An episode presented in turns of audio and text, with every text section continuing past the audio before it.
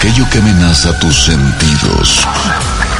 Cuando las historias del más allá se acercan, tocan a tu puerta y te manifiestan al oído.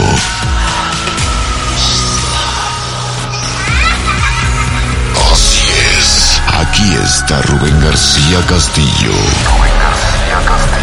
Para acompañar tus temores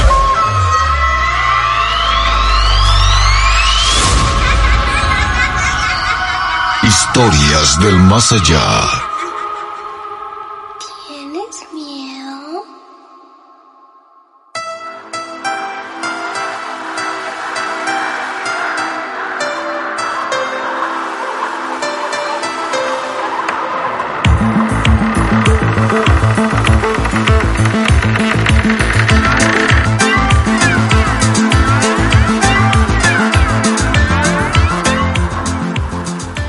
Amigos, amigas, muy buenas noches. Hola, bienvenidos y bienvenidas al mejor programa de la radio en México en su horario nocturno. Usted ya lo conoce, ¿cómo se llama? Se llama precisamente Historias del Más Allá. Buenas noches. Hoy es viernes. Hoy es viernes, cierre de semana en este, eh, pues en este año. Viene siendo el 8 de mayo del año 2020, 2020. Un placer saludarles a todos ustedes. Qué bueno que se están dando cita con nosotros una vez más aquí en su programa Historias del Más Allá. Y pues eh, ya estamos todos listos, queridos amigos. En la producción nos acompaña Carlitos Gutiérrez, claro que sí, señor. Allá en los controles está Huguito Dueñas. Saludos, mi querido Hugo. Buenas noches. En la continuidad se encuentra Francisco Díaz Paquito. Saludo también para eh, Carmelita Peña, mi querida amiga, Iga, Iga, Iga, Iga, Iga. Carmelita Peña en la dirección editorial del programa.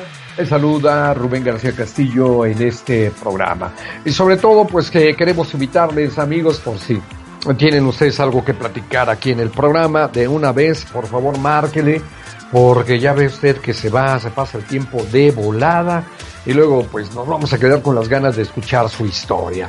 Debemos agradecer muchísimo el favor y sobre todo el apoyo a todos nuestros compañeros, la red de emisoras, la Universidad Juárez Autónoma de Tabasco, Sistema de Radio y Televisión de Hidalgo, e Instituto Estatal de Radio y Televisión de Baja California, Sistema Chiapaneco de Radio, Televisión y Cinematografía, en la Corporación Oaxaqueña de Radio y Televisión.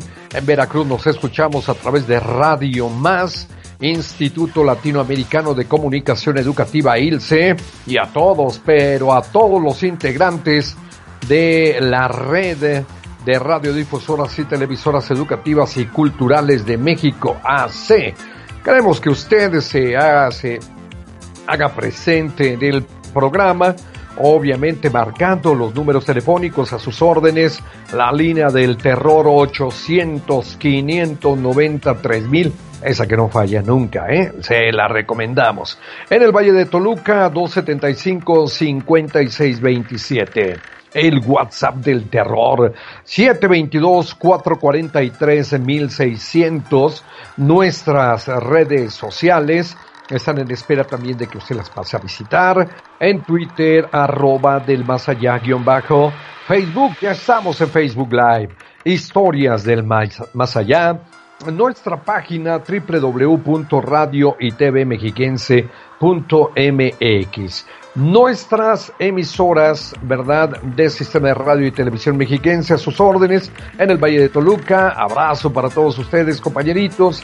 Zumpango, Tultitlán, Amecameca, Valle de Bravo, eh, nuestras repetidoras en Atlacomulco y en Tejupilco. Saludo como siempre, deseando bonita noche, invitándolos a que se hagan presentes en este singular programa que gusta tanto a chicos como a grandes, su programa Historias del Más Allá. Márquele, márquele, márquele. Cuéntenos alguna historia y nosotros con mucho gusto le vamos a poner, le vamos a poner el micrófono delante de usted para que nos acompañe. Y todos listos, vamos a escuchar historias de terror y de suspenso. Márquele de una vez por todas 800 593 mil. 800 593 mil de aquí hasta las 12 de la noche. Y no conforme con eso, nos vamos una hora más por televisión. Canal 34.1 de TV Abierta. El programa Historias del Más Allá de 12 de la noche a una de la mañana. Y también con ese bagaje extenso que tenemos para divertir a los amigos porque en muchos de los casos se divierte uno con esa adrenalina que brota, o sea, que está en el interior de nosotros y que luego sale a flor de piel, y que la historia que usted escuchó dijo, Dios mío, esto la verdad no lo puedo creer, pues vayan creyendo porque son cosas muy, pero muy simples. ¿Qué le parece a usted si arrancamos ya nuestro programa con la primera llamada de la noche. Os esperamos amigos, ¿eh? buenas noches. Es eh, Santiago Hernández, nuestro querido amigo Santiago Hernández, de la Ciudad de México, Alcaldía Milpalta, le saludamos. Buenas noches, Santiago, buenas noches. Buenas noches, Rubén García. Muy bajito, muy bajito. Déjame, le subo aquí los auriculares, mi querido amigo, también por allá, mi querido Charlie, a ver si hay chance de subirle un poquitito. Bueno, Santi. Sí. Ahí estamos muy bien, mi querido amigo, te oigo fuerte y claro, ¿eh? Perfecto. ¿Qué pasó, mi amigo Santiago? ¿Qué nos va a contar esta noche? Señor Rubén, pues antes que todo es un placer comunicarme a su programa. Gracias. Este, llevamos escuchándolo desde el programa de La Mano Peluda durante muchos, muchos años. Tanto mi esposa Araceli Martínez Suárez como mi sobrina Atsiri Díaz Martínez, un servidor Santiago Hernández Jiménez y una amiguita que se llama Gina, que también se encuentra con nosotros aquí. Este, escuchándolo desde que estudiábamos la, la facultad, la universidad. Híjole, empezó en el 95 el programa, mi Santi. Así es. Y terminó apenas en el 18. Imagínate, 22 años. 22 años. Y ¿verdad? bueno, pues nos da mucho gusto porque... Qué bueno, mi amigo. Por ahí del, del año 98, este, yo conocí a, mi esposa, justamente ah, a la que hoy es mi esposa en la licenciatura. Muy bien. Y bueno, en los regresos a casa, sintonizábamos diariamente, ah, diariamente su programa de usted. Qué bueno, mi querido este, Santi, qué bueno. de esas historias en los regresos desde Ciudad Universitaria hasta la alcaldía Milpalta. Bien. ¿Sí? Eh, muy cerquita, claro, muy sí, cerquita. desde luego, eh, aproximadamente dos horas de camino. Dos horas de camino, imagínate, mi querido amigo. Entonces nos aterramos. Pero qué bueno, qué bueno que ya estás con nosotros. Ahora ya estamos en otro aparador. Este se llama Historias, del Más Allá. más allá, desde luego. Y vamos, amigo, a escuchar de una vez por todas, mi querido Santi, la historia de esta noche, cómo empieza, mi amigo. Claro que sí, somos historiomaníacos ahora de corazón. Y bueno, Exacto. la historia que ahora que ahora este van a escuchar pues, de parte de un servidor, pues yo la he intitulado El punto de la Troje.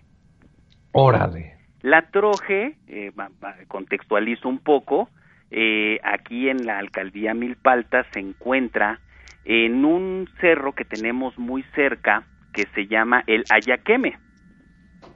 ¿Sí? Entonces, en este cerro, en este cerro del Ayaqueme se encuentra mm. pues una troje de el tiempo de la Revolución Mexicana. Vaya, 1910 aproximadamente por allá. Exactamente. Por aquellos años, ajá. Sí, esa troje es pues eh, yo siento que debería de ser patrimonio histórico de la humanidad porque pues bueno, es una construcción que si uno está en, en esta troje, no se ve, El, los pueblos de, de, la delegación no se alcanzan a percibir. Este, de, desde abajo, perdón, desde abajo, estando desde los pueblos, la troje no se ve, ¿sí? No se ve, ok. No se ve. Pero estando en la troje, se puede ver absolutamente todos los pueblos. ¿no? Entonces es un lugar estratégico de mucho misticismo que este pues el solo el solo llegar a través de los caminos del monte de este cerro de Ayaqueme a esa a esa troje pues es aterrador no o sea sobre todo si la experiencia es por la noche. Entonces entonces este este relato es basado en experiencias de varios de los ejidatarios que son parte de aquí de la de la alcaldía de Milpalta. Y bueno eh, en realidad en esta zona se cree y así lo hemos constatado por las huellas de la batalla que hay desde la revolución, pues murieron muchas personas, ¿no? Este, hay que recordar que en esta zona eh, se encontraban los zapatistas. Ah, ok, perfecto. Entonces, en la, en la barda, en la barda de esta troje, pues se perciben todavía los impactos de, los Mauser, ¿no? De, de los Mausers famosos, sí, los famosos de aquel entonces. Y bueno, una de las de las este, historias más que nos han sorprendido más, pues es que una vez uno uno de mis familiares, un tío que venía este bajando eh, de en la noche se aprovecha muchas veces para cosechar el elote, el frijol, la calabaza, todo lo que aquí se puede cosechar, se puede sembrar y después cosechar. Muy bien. Entonces, al pasar por esta, por esta troje, eh, lo primero que se siente es una baja de temperatura.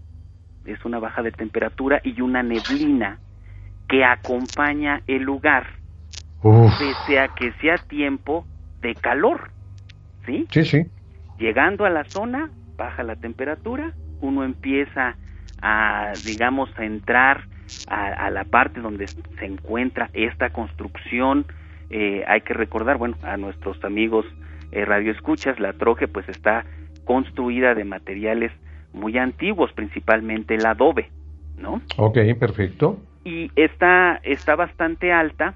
Los, los campesinos de esta zona durante un tiempo la utilizaron para guardar las cosechas, ¿no? Ajá, muy bien. Entonces, al momento de pasar eh, mi, tío, uno de mis tíos, por esta zona, pues empezaron a, escuchar un quejido, un quejido muy profundo, ¿no? Que hacía... Ah, ¡Ay, Dios! Ah", ¿Así? ¿De qué se trataba eso? ¿De qué se trataba esto? El detalle es de que los caballos de la, de la volanta con lo que venían bajando justamente eh, la cosecha, pues empezaban a frenarse, a frenarse. Imagínese usted frenarse sobre lo que es el camino de tierra, ¿no? Que acompaña la troje, que la rodea, y pues al voltear, eh, comenta mi tío, se, bueno, antes se soltó una, una pequeña lluvia, ¿no? Al momento de ir bajando, se empiezan a escuchar estos lamentos, ¿sí? Y de pronto, al voltear, pues se alcanza a percibir una silueta como si fuera de, de un hombre, ¿no? Con un sombrero. Sí, sí. Como una especie de, de neblina, ¿no? Sí, sí. Y que justamente al momento de que iban pasando, pues decide señalarlos, ¿no? señalarlos. Así es, esto estaba ocurriendo alrededor de las once y media de la noche, mm, bajando, bajando este la volanta, y el caballo pues se frenaba, es lo que me comenta él, pero bueno, con el buen manejo de la, de la volanta, pues empezaron a tratar de tranquilizar a los dos caballos, porque pues se componía de dos esta volanta, y entonces empezaron a, caminar despacito, pero sí eh, comenta mi tío que el caballo pues empezaba como a estornudar, ¿no? Esos sonidos que hacen Ajá, sí, sí. este para poder continuar con el camino. Más adelante, porque es grande, o sea, el camino que rodea esta troje, pues es grande, ¿no? Entonces, posteriormente, en unos un par de minutos más o menos, vuelve a escuchar ese lamento, pero ahora más prolongado. ¿no? Ajá, sí, y al momento y al momento que escucha eh, este eh, quejido, pues el caballo relincha tal cual, ¿no? Relinchan los dos caballos como de película de terror. Ajá. Y en eso, en la cima de la troje, al momento que voltean, pues alcanzan a ver un, un hombre este, con un sombrero pues, del tiempo de la revolución. De la revolución, sí. o sea, tal cual, la, la, imagen arriba de la troje y alguien a las once y media de la noche, pues es prácticamente imposible, es un lugar oscuro, no tiene alumbrado público, está concentrado en el corazón, decía yo, del cerro Ayaqueme, y es, y es un lugar que, bueno, durante el mes de julio, los ejidatarios ocupan para hacer celebraciones eclesiásticas eh, con motivo de la Virgen del Carmen, con el propósito, con el propósito de que este haya buena cosecha, sea un buen año de cosecha ya en temporada de lluvia. Solicitar a los dioses que les hiciera el favor. Exactamente, sí, esto es parte de, la tradición de aquí, de, la alcaldía de Milpalta, el, lugar de donde nosotros vimos y le estoy llamando es de San Antonio Tecómic, es el pueblo ah, de San Antonio claro, claro que sí. Y bueno, pues al momento de ver la imagen de ese revolucionario parado arriba de la troje, pues los caballos, bueno, empezaron a relinchar con ganas, se fueron a una velocidad más fuerte, hubo incluso eh, este, verduras que pues tiraron en el, en el camino. Eh, comenta mi tío que fue una sensación impresionante, ¿no? O sea, algo totalmente inexplicable, lleno de, de mucho terror, este, una historia del más allá sin duda alguna.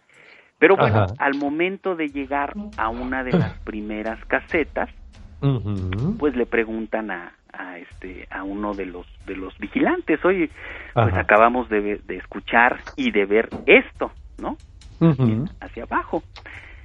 Y dice, bueno, pues sí, pues este, pues al parecer eh, es el muerto, ¿no? Aquí se le conoce como el muerto, otros lo conocen como el charro negro, pero eh, bueno, el lugar, pues data de la revolución, pues eh, envuelve muchos, muchos misterios, muchos enigmas. de día se puede disfrutar bastante bien, de noche, pues sí es un lugar que le quita el sueño a cualquiera. Total, termina, termina por, por llegar este eh, mi tío, ya eh, descansa, y al otro día, eh, pues van hacia, hacia lo que es la, la, una de, la, la caseta de vigilancia, en donde estaba el, el, vigilante que vieron en la noche, y pues resulta ser que ya no estaba ahí. Este, pues quién sabe, en la mañana, en la noche estaba, sí, pero por la mañana pues ya no estaba, ¿no? Entonces, eh, posteriormente, pues preguntan a sus familiares, bueno, le tocaba cuidar el turno de las de hasta las 7 de la mañana, más o menos, ¿no? Ajá. Entonces, eh, pues van a preguntar y resulta ser que pues había bajado el vigilante, se había ido, se había ido a, al hospital porque se había sentido mal. Ahora y este pues lamentablemente horas después murió. falleció, y esto fue después de que contó a su familia que justamente poco antes de las seis de la mañana al momento que sale para ver este, si todo estaba tranquilo de la caseta de vigilancia que está montada ahí a, las faldas del cerrito ya cuando vuelve de regreso pues escuchó un lamento muy fuerte en mm. una de las esquinas de esta caseta. Mm, Entonces, su impresión fue tanta porque, pues, eh, al parecer, el, el quejido difunto, como se conoce aquí, pues es muy impresionante, ¿no? Es una, es un sonido muy particular. Muy particular, claro. Muy particular y que, bueno, eh, pues espanta a cualquiera, ¿no? Entonces, pues bajó, eh, se sintió mal, eh, nos imaginamos todos, todos que del pecho o algo así, y posteriormente, pues ya que le dijo a su familia lo que, lo que había pasado, lo llevaron al hospital, y bueno, en el transcurso del, en el transcurso de, de la mañana, sí. pues este, pues al parecer falleció, ¿no? Claro, se complicaría todo. Se complicaría todo. Entonces, eh, pues es, digamos que mucha coincidencia, ¿no? Es, es algo impresionante, Claro. Es un lugar que, bueno, yo les estoy contando ahorita a, a, ti y a, todos los historiomaníacos esta historia, pero, pero este lugar envuelve muchísimas más. Misterio, claro. Misterios muy fuertes y que, bueno, forman parte del México del ayer, ¿no? 110 años nada más. 110 años nada más. Han transcurrido nada más, es mucho tiempo, bueno, se dice pronto, pero es mucho tiempo, mi querido Santi. Y esa historia hace que uno la imagine, que uno la viva, por eso es la magia de la radio que tanto nos gusta a todos y los amigos historiomaníacos como tú, querido Santiago, que lo cuentas a la perfección y ya nos hiciste pasar una noche que quién sabe si podamos dormir, amigo. Sí, efectivamente. Bueno, pues este ves que el programa pues también lo podemos ver por televisión, entonces... Efectivamente, ¿a qué hora, mi querido Santiago? A las 12 y 5 de la noche. 12 y 5 de la, noche, ¿por dónde? Por el 34. Por Canal 34.1 de Tele Abierta. De Tele Es Mexiquense Televisión, ¿vea, mi Santi? Así Perfecto. Perfecto. Amigo, pues muchísimas gracias por haber llamado, por haber iniciado el programa de esta noche, 8 de mayo del 2020. Y pues obviamente, querido amigo, que usted no se va a quedar con las ganas de, ya, ya, dice, ya me siento satisfecho de haber participado en el programa. Claro que no. no. Usted tiene mucho material que platicar con nosotros. Muchísimas, que con todo gusto iré contando claro. un servidor. Mi esposa Araceli Martínez Suárez también tiene muchas, muchas historias. Este, siempre habíamos querido comunicarnos con usted. Hasta el día de hoy podemos hacerlo ya que pues bueno mi querido amigo. todo. Y pues bueno seguimos con la tradición de seguirte en este programa espectacular y sensacional que tienes no te agradezco mi, mi querido Santi. Saludos a tu esposa a la familia. sí, a mi sobrina. por favor quédense en casa lo menos que puedan estar fuera de ella y nos seguimos acompañando, querido amigo, con esas historias sí. estoy a la orden para más historias. Saludos a Carmelita también, que siempre con mucho gusto. Los vemos claro dos y disfrutamos de esa muy buena producción que tienen. Gracias, mi querido Santi. Te mandamos un abrazo. Muy buenas noches. Y pues espero que les haya gustado y que sea un relato que quede en la memoria, así como el de las botas malditas, que es uno de nuestros favoritos. Esa la, la vas a contar después, mi querido Santi, ¿eh? Claro que sí. Órale, mi amigo, pues muy buenas noches y muchas gracias. Hasta luego, gracias a ustedes. Hasta luego. Adiós, Santiago. Adiós.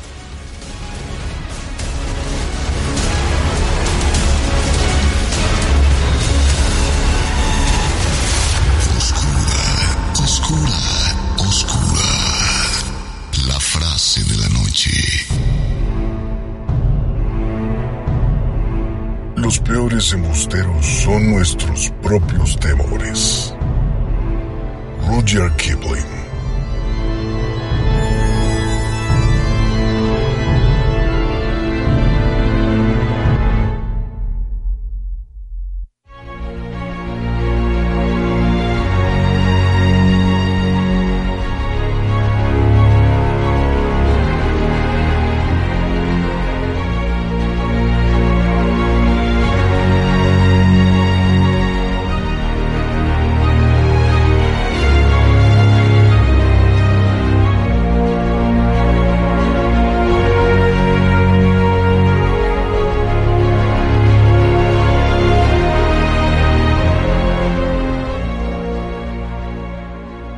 Programa Historias del Más Allá a través de Mexiquense Radio. Marque usted la línea del terror 800 593 mil 800 593 mil con mucho gusto. Buenas noches, me puede mandar un saludito, lo escucho desde Metepec, soy Popoca, querido amigo, buenas noches. Eh, saludo también, dicen, me encanta su programa. Aquí estamos, mi querido Popoca. Un saludo para todos los amigos feistoriomaniacos que se dan cita en este singular programa. Son muy buenos amigos que noche a noche no se regalan su presencia y nosotros con mucho gusto. Buenas noches, Rubén Carmelita, saludos desde Tultepec, la capital de la pirotecnia, Montserrat de Luna. Saludo para Andy Sochipa, saludo para Chuchín DG, un saludo también para Poli Torres, también que nos está acompañando en esta noche, Gerardo Reyes. Saludos a todos, en especial a Antonio García, que los escucha desde Juárez, Nuevo León. Saludos y muy buenas noches. Pues vamos a la siguiente historia con mucho gusto, a cargo de Valentín Rivera de Cuautitlán Izcalli. Querido Valentín, buenas noches. Buenas noches. Bienvenido y gracias por estar en Historias del Más Allá. Amigo, ¿con qué nos va a espantar usted esta noche? Este, pues con una historia que me pasó como hace 15 años.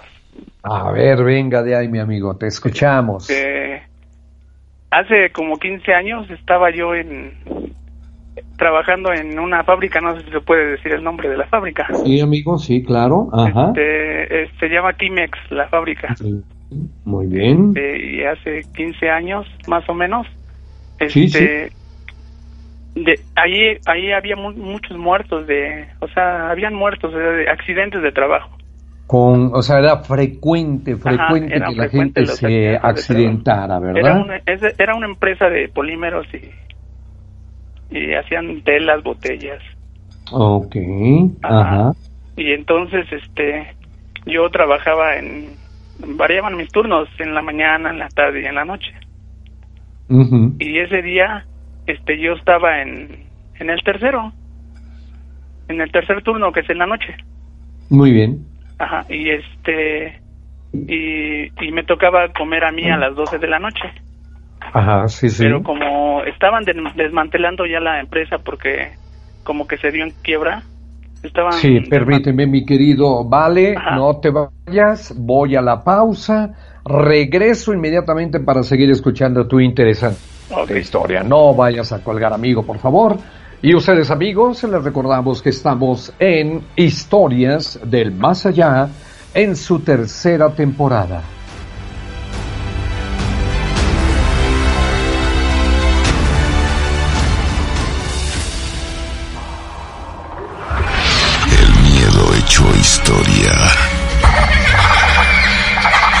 Más pronto de lo que imaginas.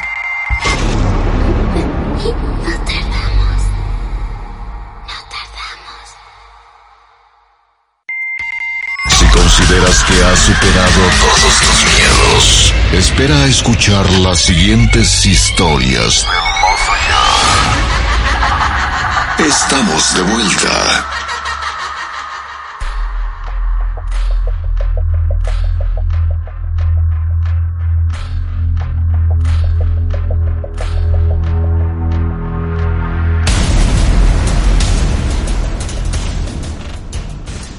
Saludos, saludos y buenas noches. Seguimos en su programa Historias del Más Allá a través de Radio Mexiquense, Mexiquense Radio, porque en Mexiquense Radio estamos contigo. Saludos, buenas noches, deseándole lo mejor de lo mejor en esta nochecita que se antojan muchas cosas interesantísimas, interesantísimas. Eh, seguimos eh, adelante con la historia de Valentín Rivera de Cuautitlán Izcalli. Mi querido Vale, podemos continuar con la historia. Este, sí, como le contaba que me tocaba eh, me tocaba ir a las 12 de la noche exactamente a comer porque eran varios horarios. Y empezaban los turnos a las 12. Ajá. Sí.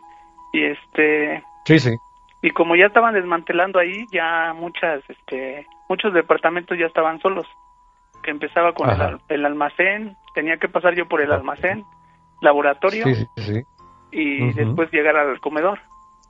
Y pasaba enfrente de unos baños de hombres y de mujeres. Y en ese momento me mandaron a comer. Exactamente me mandaron a las dos me tocaba comer a las doce pero el chavo no me relevó hasta las meras doce. Yo tenía que ir diez minutos antes y entonces ya me fui y tenía que pasar un pasillo oscuro y y pasar y dar vuelta para llegar al, al comedor. Okay. Antes de pasar al, al laboratorio. De esos turnos no se trabajaban en la noche. Muy bien. Y entonces yo iba caminando cuando de repente en el almacén vi que se atravesó una señora vestida de blanco, vestida del laboratorio que trabajaban adentro. O sea, con bata, ¿no? Ajá, la bata blanca y, su pelo chinito y volteando hacia, hacia el lado opuesto que yo venía. ¿A qué distancia la, viste, mi querido Vale? ¿Mandé? ¿A qué distancia la viste? La vi como a unos siete metros más o menos. Siete metros, sí, cerquita, cerquita, cerquita. Y es que ya casi iba a dar la vuelta. Y el, almacén estaba, tenía una luz por dentro del almacén. Y yo pasé, iba, iba a pasar cuando de repente se pasó la señora caminando. Y yo y yo pues yo nunca nunca había creído eso hasta que hasta que me pasó a mí. sí, y este yo siempre he dicho que que hay algo lógico para eso, ¿no? Que hay una razón lo que pasa. Pero hasta que todo tiene una razón, claro. explicación. Ajá. Y entonces vi cómo se atravesó la señora y yo me y yo me paré y dije, "No, no creo que sea nadie."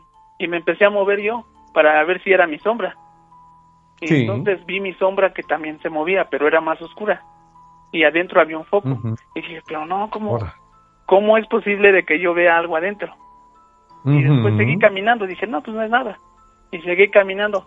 Pero la señora volvió a pasar de regreso, pero salió del muro, no, o sea que no, no había una pared así como un pasillo para que ella pudiera pasar, porque el almacén mm. estaba adentro. ¿La atravesó? ¿Atravesó la pared? O sea, salió entre la pared. Sí. Este, y yo en ese momento le chiflé. Yo todavía agarré y le chiflé, como que dije, pues, para ver quién es. Pero yo todavía no, no sentía el miedo. Yo, yo decía que, ¿qué anda haciendo ahí esa señora? Y le chiflé y no volteó, o sea, se siguió caminando hacia, de, así yo de frente y ella de lado. Ajá. Pero había, ahí en el adentro del almacén hay unas escaleras que conduce hacia hacia arriba, o sea, ahora sí que hacia arriba, ¿no? Sí, sí. Y, y en el momento que ella iba a llegar a las escaleras, este se metió entre la oscuridad y desapareció. Vaya. Y entonces ese fue mi, mi gran miedo y este y después este se me vino a la mente que ahí no trabajaba nadie. Ajá que no había nadie, que no el almacén estaba cerrado con llave, el laboratorio estaba cerrado. Y claro. fue cuando yo me espanté. así de repente y entonces este sentí que me que se me al momento que me espanté que pensé que no había nadie, se me ahora sí que sentí escalofrío. ¿Cómo no? hasta, la, hasta la vista se, se, te ha de ver nublado. No, sí. Las este piernas se te hicieron de hilar. Sí, y después este, yo tenía que pasar por ahí, darme la vuelta juntito del almacén. Cierto. Y, seguí caminando y como ya no había nadie, me di la vuelta hacia el laboratorio y el laboratorio también estaba oscuro. Y entonces corrí, corrí hasta donde estaba otro departamento para que había gente trabajando todavía.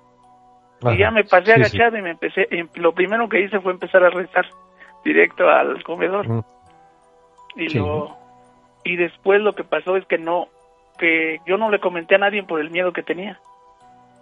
Hasta el otro día hasta no fue como a los a, a los ocho días que me tocaba entrar al primer turno le comenté a un compañero. Oye no te quería comentar nada le yo le conté. No te quería comentar nada pero pero yo vi una señora en el almacén le digo. Y dice no manches dice le digo sí le digo es que y dice, ¿cómo la viste? Le digo, no, pues es que vi una señora así, media altita, chinita, con su bata blanca. Y dice, no, es que ya la han visto varios, dice. Es, que, oh. es que la señora creo que iba a dar a luz y se murió. Uf. Y le digo, ¿y su bebé? Le dice, no, pues no supe de su bebé, pero creo que ya la han visto por ahí, por los baños y por el, por el laboratorio y por el almacén. Y ya está en las oficinas de arriba. Y esa, esa es mi historia de, de miedo. Mi querido amigo, qué sustazo, o sea, de haberse llevado esa madrugada de ese día. Eh, quedamos que esto sucedió hace 15 años atrás. Sí, más o menos hace como 15 años. Yo, ya no trabajas, ya no, trabajas en esa empresa. Ya no trabajo ahí. Así es.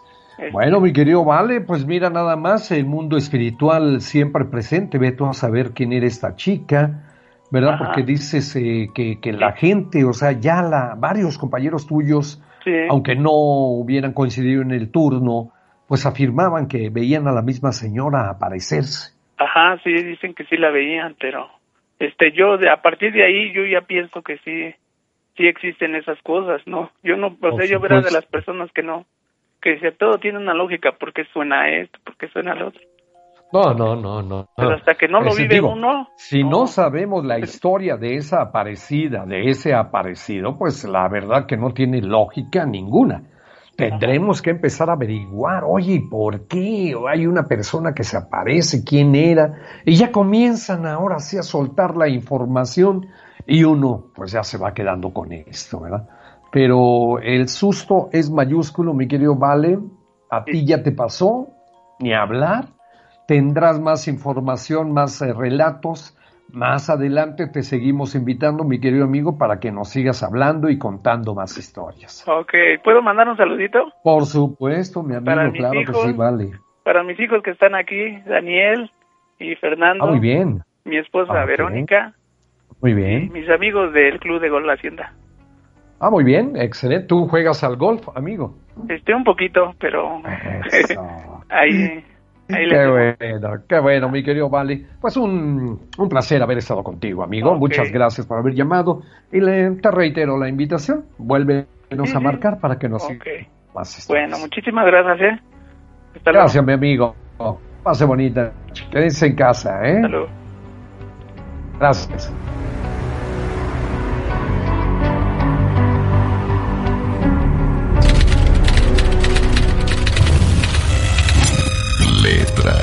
Oscuras. Qué costumbre tan salvaje esta de enterrar a los muertos, de matarlos, de aniquilarlos, de borrarlos de la tierra, es tratarlos alevosamente, es negarles la posibilidad de revivir. Yo siempre estoy esperando a que los muertos se levanten, que rompan el ataúd y digan alegremente, ¿por qué lloras? Por eso me sobrecoge el entierro aseguran las tapas de la caja, la introducen, le ponen lajas encima y luego tierra, tras, tras, tras, paletada tras paletada, terrones, polvo, piedras, apisonando, amacinando, ahí te quedas, de aquí ya no sales.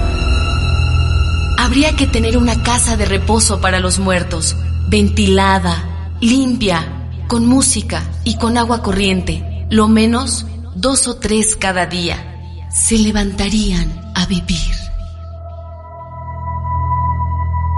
Qué costumbre tan salvaje. Jaime Sabines. Cuando la noche llega, las pesadillas se convierten en realidad. Historias del más allá.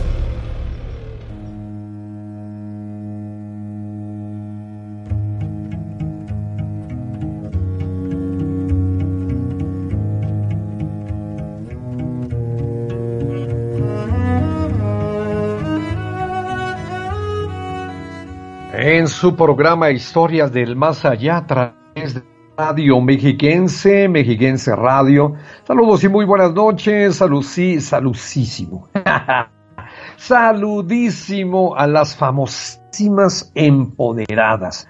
Hágame usted el favor. ¿Quiénes son las famosísimas empoderadas?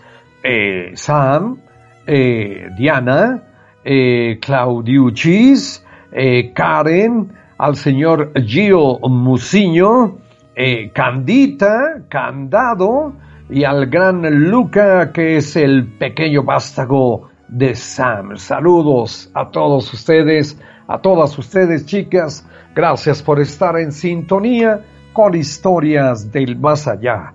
800-590-3000 mil para que nos llame y nos platique alguna historia. Eh, saludo para Marilú de la Rosa, le mandamos el saludito, muchas gracias. A la familia Alarcón Jaimes, Belén Jaimes, saludos, me encanta su programa y las historias que cuentan, me pueden saludar en su próximo programa, me llamo Luis, a mi mamá que se llama Rocío, Atentamente, Luis Ángel, Luis Ángel Guerra, con mucho gusto, amigo, gracias. ¿eh? A todos ustedes, sigan solicitando su saludito y nosotros con mucho gusto le vamos a poner ese saludito para que lo escuche, que diga, venga de ahí. ¿Ok? Vámonos a la siguiente historia de la noche, Ángeles Mejía de Ecatepec. Buenas noches, Ángeles, buenas noches. Hola, buenas noches. Bienvenida, ¿cómo le va, mi querida Ángeles? Gracias, muchas gracias. Bien, gracias. Ah, está muy bien, está usted en casita, ¿verdad? Sí, sí, estoy Eso. en casa. Qué bueno. Amiga Ángeles, estamos listos para escuchar esa terrorífica historia que nos vas a platicar. Adelante, amiga, por favor. Ah, bueno, este, todo empezó, mm, bueno, eh, en mi casa siempre ha pasado como como que hemos escuchado, bueno, se escuchan muchos ruidos en mi casa y se escucha como las cosas luego se mueven y es extraño porque pues este pues luego en las noches ya no hay nadie despierto eso y se escuchan pasos en la casa y todo. Pero esto me pasó a mí no tiene mucho tiene como unas dos semanas que pues ya una noche este, yo me fui a acostar con mi hijita, mi, bueno, tengo una niña pequeña de mm, dos años. Entonces, este, esa noche pues yo no no podía dormir, pero cuando ya me estaba así como quedando a punto de quedarme ya dormida, este, yo como que sentía que me jalaban la cobija. Entonces, este, pues no le tomé mucha importancia, entonces pues volví a jalar la cobija para taparme y así, pero pues no le tomé mucha importancia.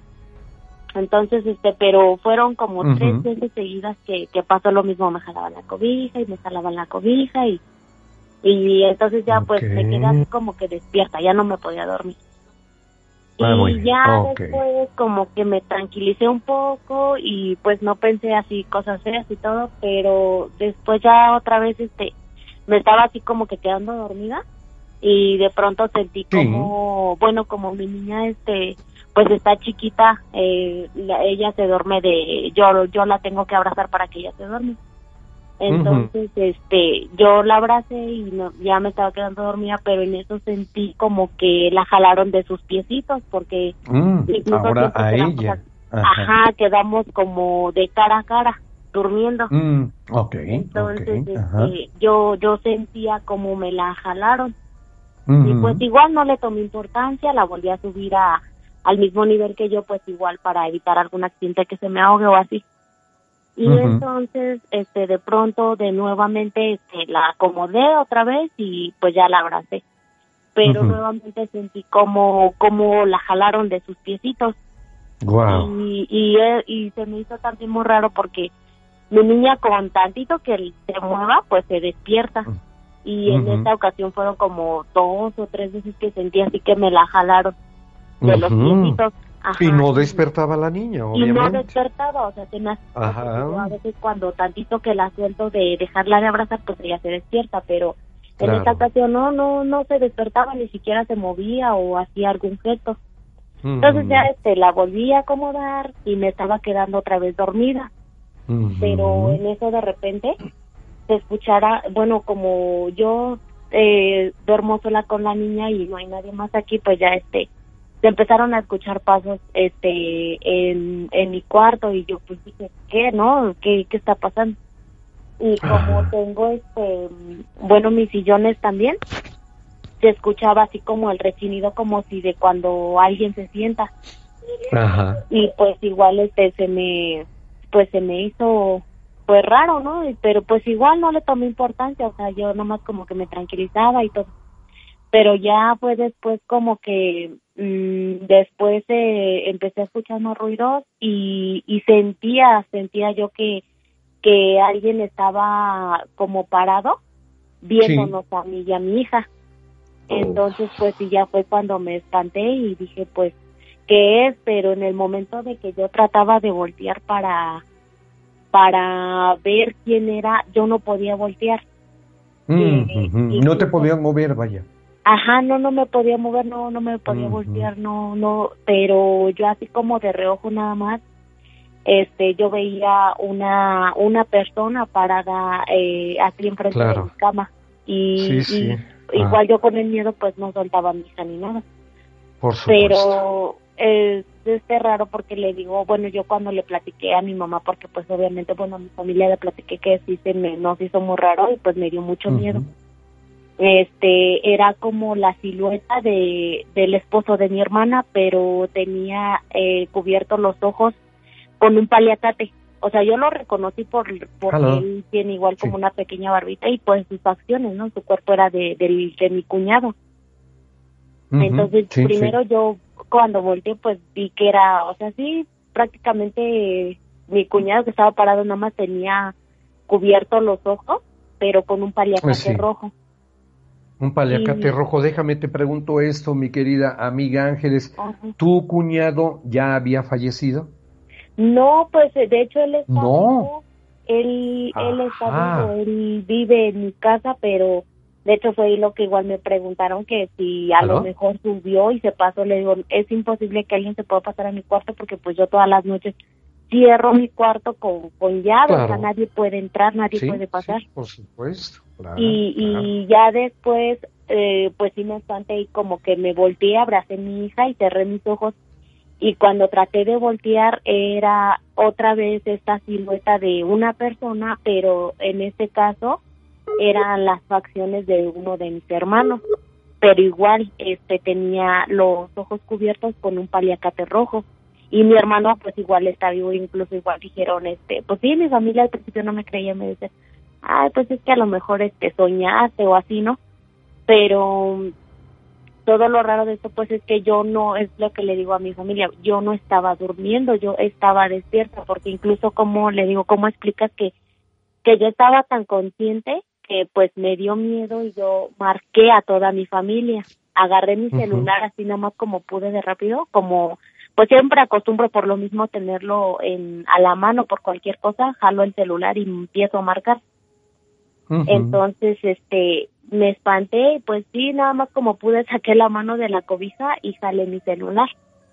Entonces oh. empecé a marcar, bueno, tengo, vivo con, con mis papás y mis hermanos, entonces este, empecé a marcar a todos mis hermanos, pero nadie me contestaba. Ya hasta el último, una de mis hermanas, bueno, que yo marqué, este, una de mis hermanas fue la única que me contestó y en ese momento sí fue cuando me, me espanté y este le digo, y me contestó y le digo que si podía subir que porque sentía que alguien estaba aquí, que, que me jalaban a la niña y la niña no se despertaba. Híjole. Y este, y entonces ya rápido como subió, pues rápido me levanté y salí a la niña de, de la cama. Igual no, no, no se despertaba y te se me cerraba porque pues la niña con tantito que la muevas, aunque sea yo, se despierta esta vez. No sí tenía el sueño el sueño muy ligerito. Sí sí entonces este, ya cuando subió mi hermana le dije que, que pues que me ayudara no que que por no había nada incluso cuando ella subió pues no había nada en el cuarto y este incluso dice ella igual que cuando ella subió mi cuarto olía como pues muy raro y sí de hecho le digo que me lleva un olor como muy feo como a drenaje como a popó como si Sí, basura o algo así feo, o sea, un aroma pestilente. El cuarto. Sí, y ya entonces, este, pues ya como pudimos, nos bajamos, este, a su cuarto, igual porque me dijo, bueno, yo ya no me quise quedar aquí, me quedé con el miedo.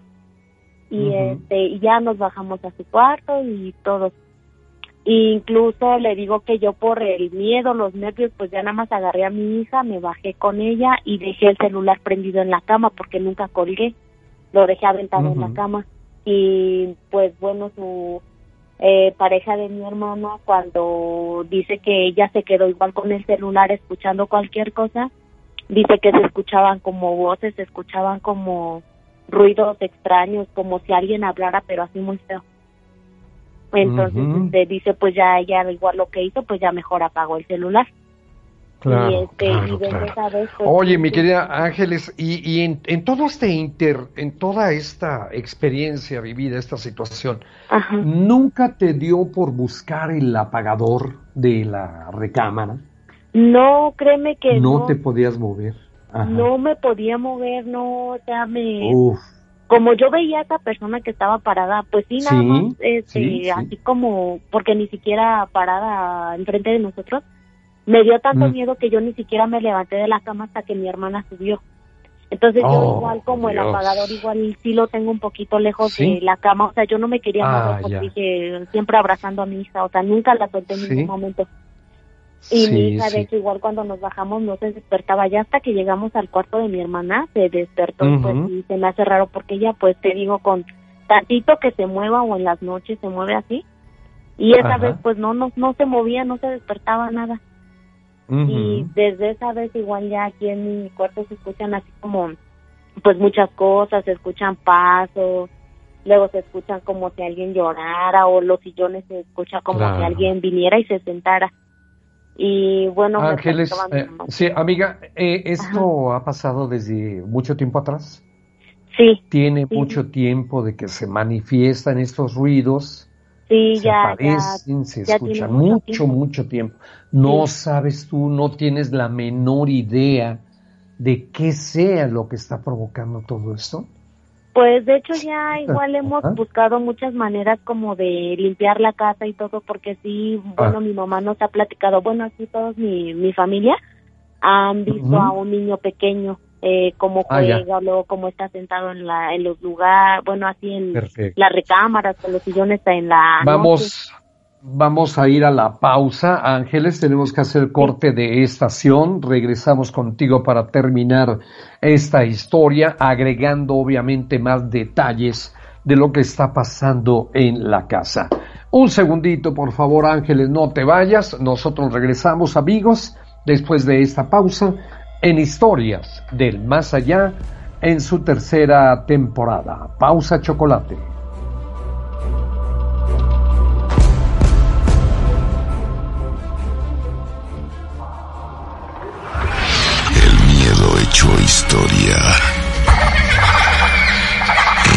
Más pronto de lo que imaginas.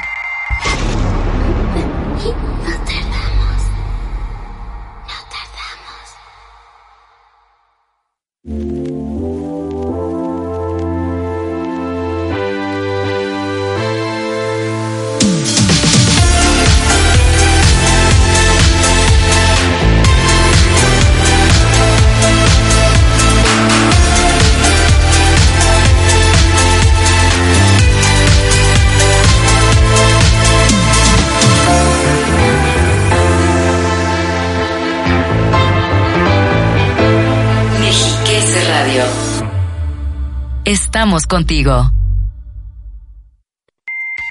Si consideras que has superado todos tus miedos, espera a escuchar las siguientes historias Estamos de vuelta.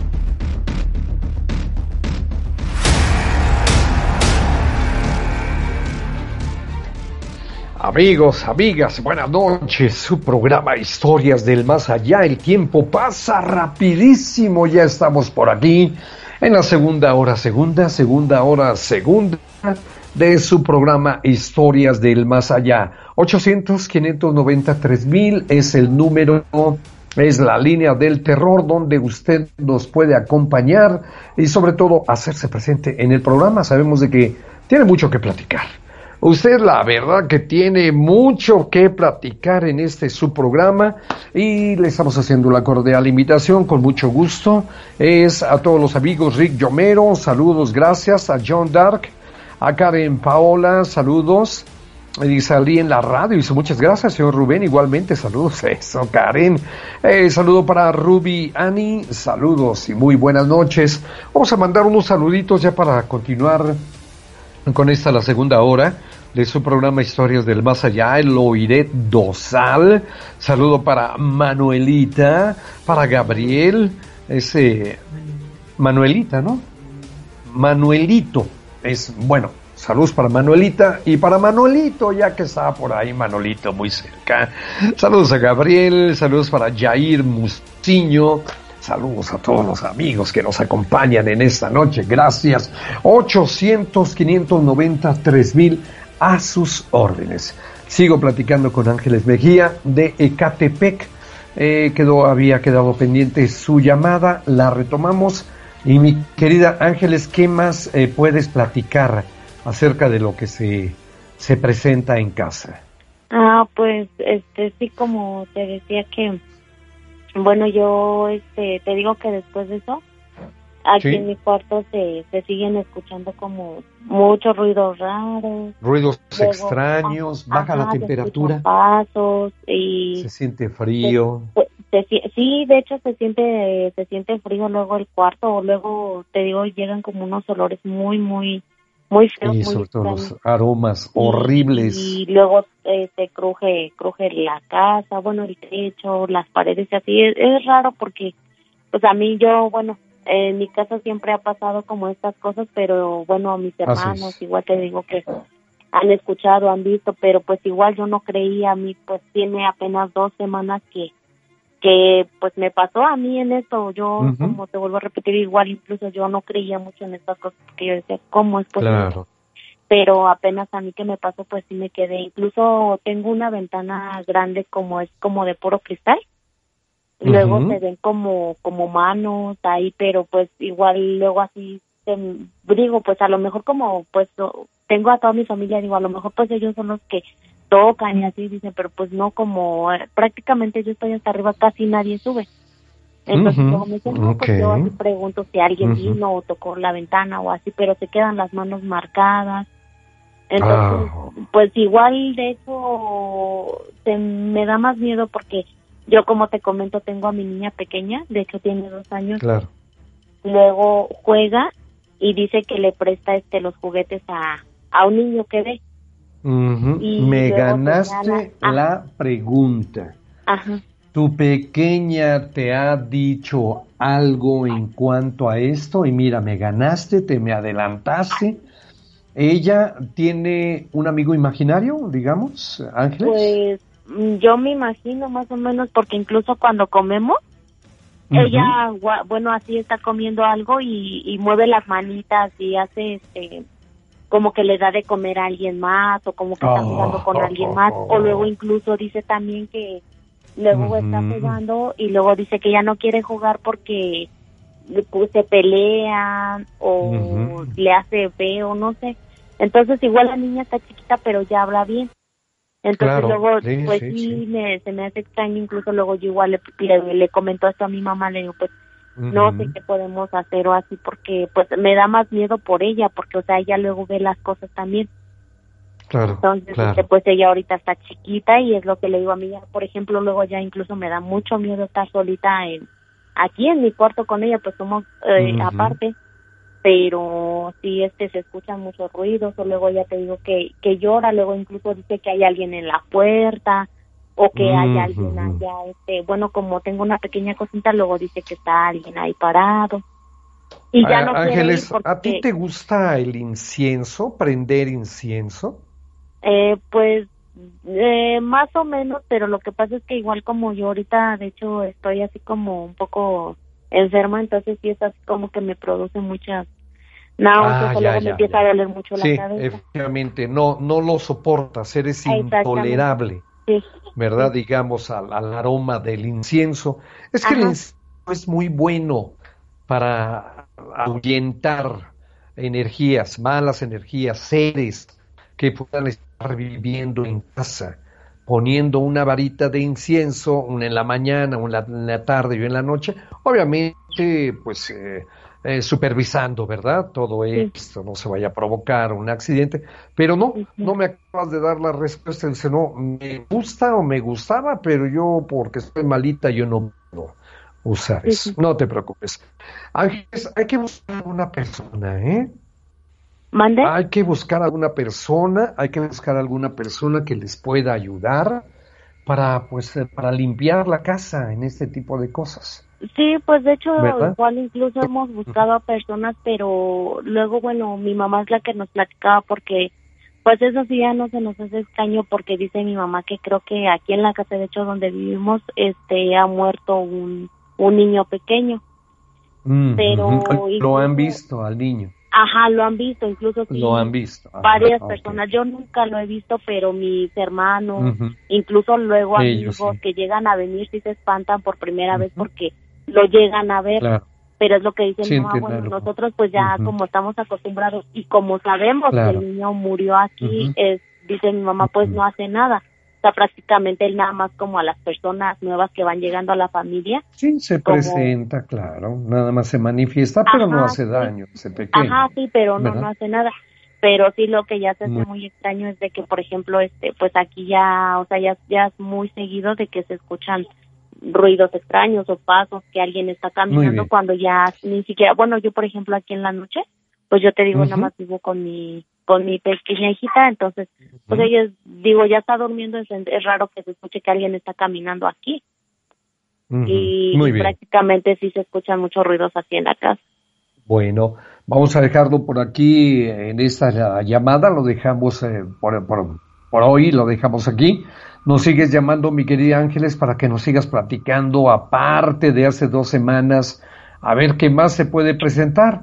Eh, yo siento, quiero que me creas y yo lo percibo, que esto se va, al menos a partir de esta llamada, ya no vamos a tener tan recurrente esa presencia de estas, eh, de estos seres, de estos espíritus, sino que va a, a dar nuevamente a que se vuelva a presentar. Pero para eso, mi querida Ángeles, quiero que nos eches una llamadita la próxima semanita a ver si se ha presentado algo, si no, pues mira, qué mejor y así poco a poquito se va a ir, se va a ah, ir este, tranquilizando todo.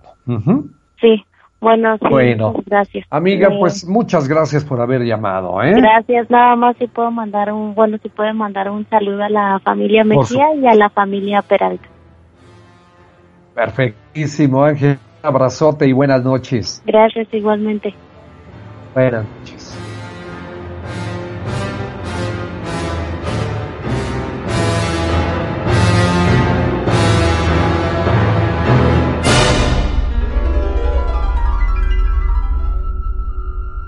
Él siempre ha estado conmigo. Sí, en cada paso importante que doy en mi vida. Él es mi soporte, mi guía, mi amigo. Esta noche quiero contarles mi historia. Probablemente les parezca absurda, pero puedo jurarles que es real. Conocí a mi esposo Leo hace tres años. Claramente no fue amor a primera vista, ni a segunda, ni a tercera. La realidad es que, con todos los detalles que tenía conmigo, poco a poco se fue ganando mi corazón, hasta que me vi completamente enamorada de él y él de mí.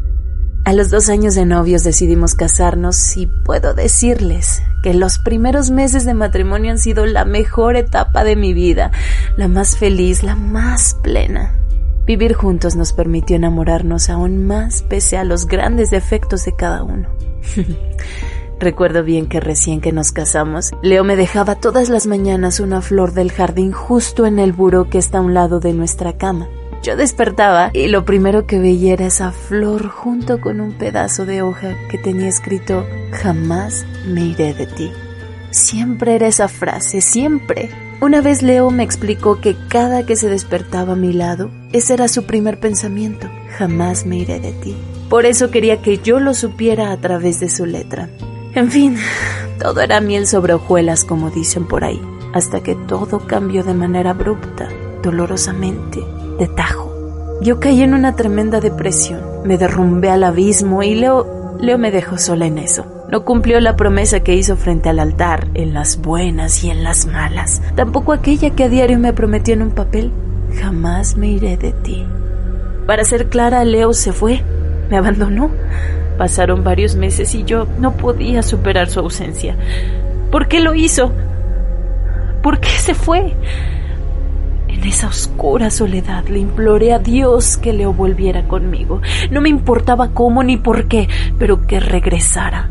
Por favor, Dios, tráelo de vuelta. Te lo suplico. Leo volvió. Sí, mi esposo estaba de nuevo conmigo. No puedo decirles a qué hora entró a nuestra casa, solo recuerdo que cuando desperté, él estaba detrás de mí, susurrándome al oído, jamás me iré de ti. Volví a ser esa mujer plena y feliz. Pero Leo comenzó a actuar raro. Siempre se estaba escondiendo. Cuando alguien llegaba a visitarnos, él me decía que no dijera nada acerca de él, que no quería hablar con nadie. Por el gran amor que le tengo, yo caí en su juego, pero eso me enloqueció. Mi esposo me despertaba en las madrugadas para recordarme cuánto me quería, pero todas esas noches de insomnio comenzaban a alterar mis nervios. Leo, ya, deja de hacerlo. ¿Qué no ves que me estoy enfermando? ¿No te das cuenta lo demacrada que estoy? Por favor. Pero él no cambiaba. Las cosas seguían igual y yo comencé a alejarme de mis seres queridos, casi pierdo mi empleo y para colmo, casi todos pensaban que yo estaba loca, pues varios amigos me ofrecieron ayuda, pero yo la rechazaba. Déjeme en paz. A ver, mi esposo y yo estamos bien, no necesitamos nada, ¿ok? Pero Leo no me ayudaba. Cada vez era más extraño y su presencia comenzaba a darme escalofrío. Sus notas con la frase jamás me iré de ti comenzaron a aparecer en toda la casa y a todas horas él ponía en el estéreo nuestra canción. Eso ya me estaba espantando mucho. Una mañana, mi madre llegó a mi casa y me dijo bruscamente, Hija, despierta. Tienes que dejar que Leo se vaya. Deja de retenerlo a la fuerza. Por favor, hija, acepta la realidad. No quiero más pérdidas.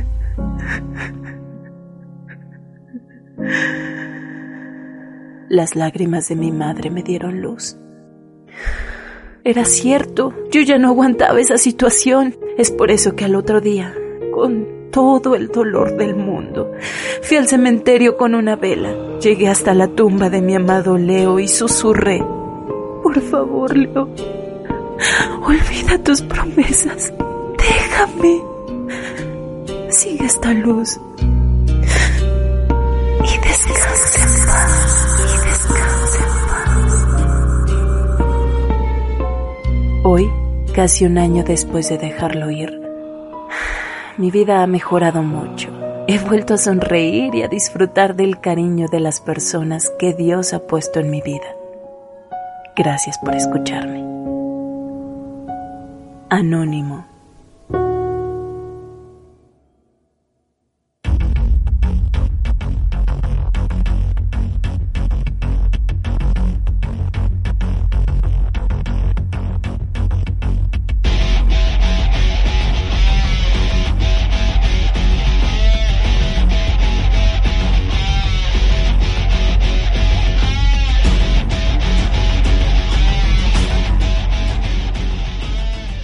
Saludo para todos ustedes en su programa Historias del Más Allá. Sígale usted marcando, siga usted en sintonía con Mexiquense Radio.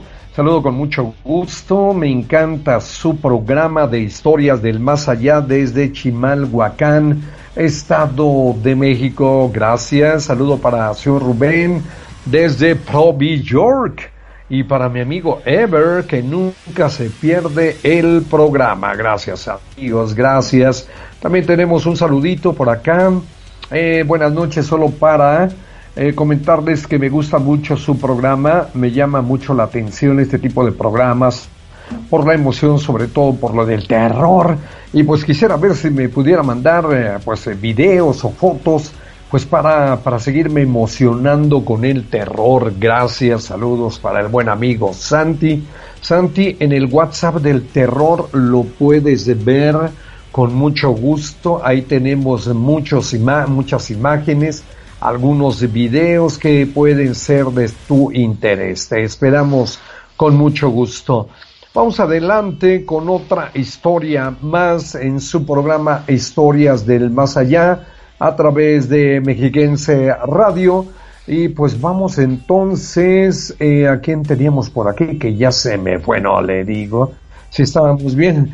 Eh, ¿Qué tenemos, eh, Luis Manuel? No, ¿verdad? Eduardo Carrillo de Toluca, es cierto. Buenas noches, Eduardo.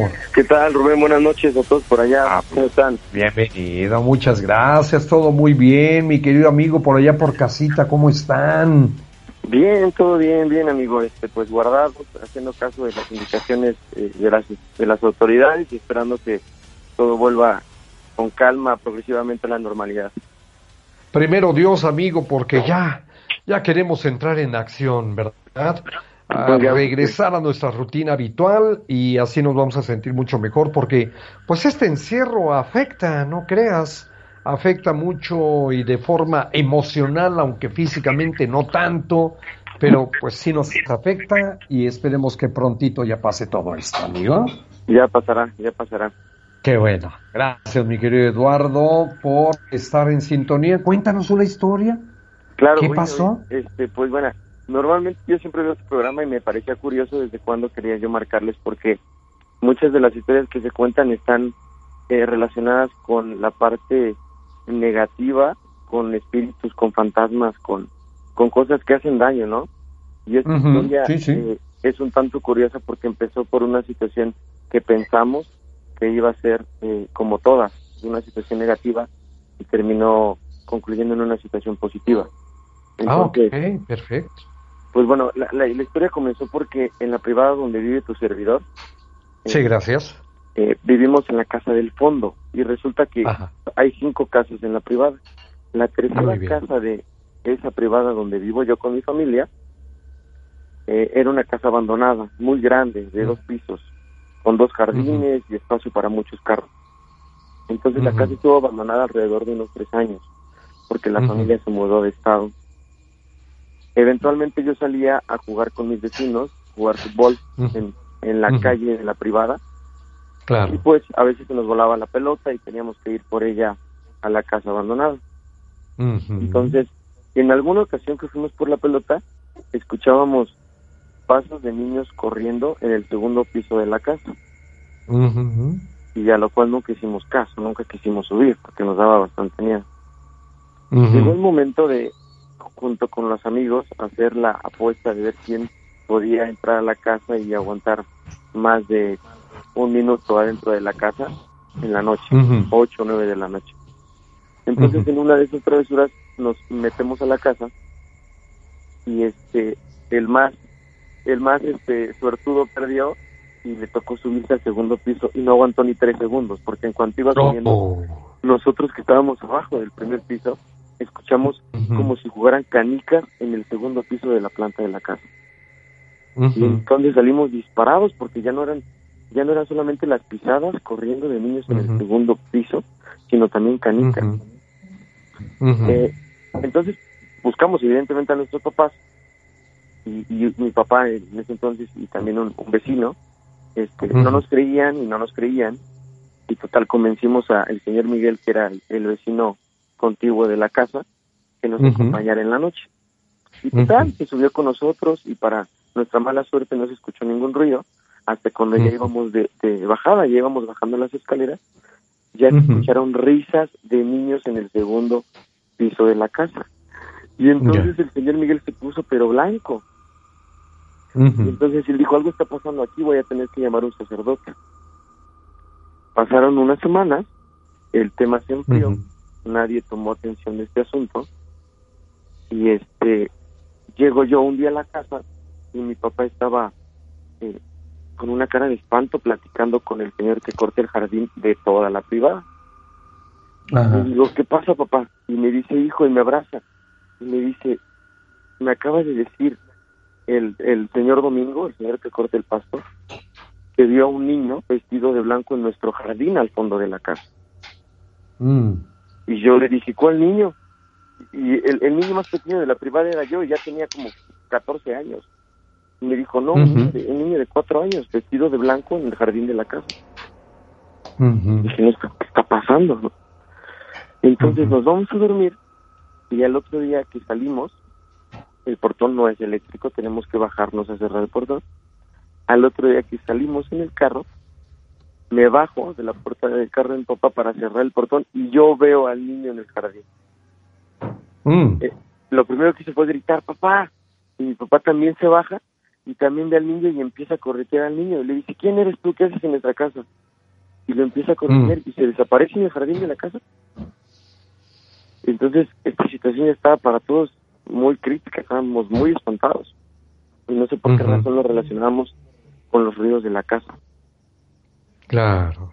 Pues bueno, entonces eh, eh, el tema fue agarrando eh, explicación, porque junto con las vecinas, junto con el padre y junto con mi papá, nos subimos a plena luz del día a la segunda planta de la casa. Ay, Dios. Nos subimos todos juntos y resulta que en uno de los cuartos encontramos un niño Dios con, con una mano rota y con unas canicas. Cuando encontró al niño Dios, primero yo dije, es un niño. Y dije, voces de niños, ¿no? Canicas, juego de pelota. Y la mano rota, yo dije, ¿qué, ¿qué onda? Entonces, encuentran al niño Dios, encuentran las canicas, este, el Padre nos entrega a nosotros el niño Dios y nos dice, este, lo que les toca hacer es eh, restaurar esta pieza y pagarle una misa para que esto deje de estar sucediendo. Entonces, pareciera remedio mágico que después de que se mandó a restaurar la pieza y después de que se le pagó una misa, se fue a llevar a la misma casa, al mismo lugar donde lo encontramos y las apariciones del niño de blanco se esfumaron y, los ruidos de las pelotas y de las canicas y, de las pisadas también desaparecieron. Mm, mira nada más. Ahora sí, como se dice, santo remedio, mi querido amigo. Eduardo. Sí, la verdad que O sea, tan sencillo como eso, ¿no? Yo me creía muy... Siguiendo a las, las indicaciones del padre. Sí, yo me creía muy... porque casi siempre relacionamos esto con, con, espíritus o con cosas eh, que están fuera de nuestra realidad, pero cuando realmente yo, yo, yo vi al niño en el jardín, un niño como de cuatro años corriendo todo de blanco, pues sí me espanté bastante.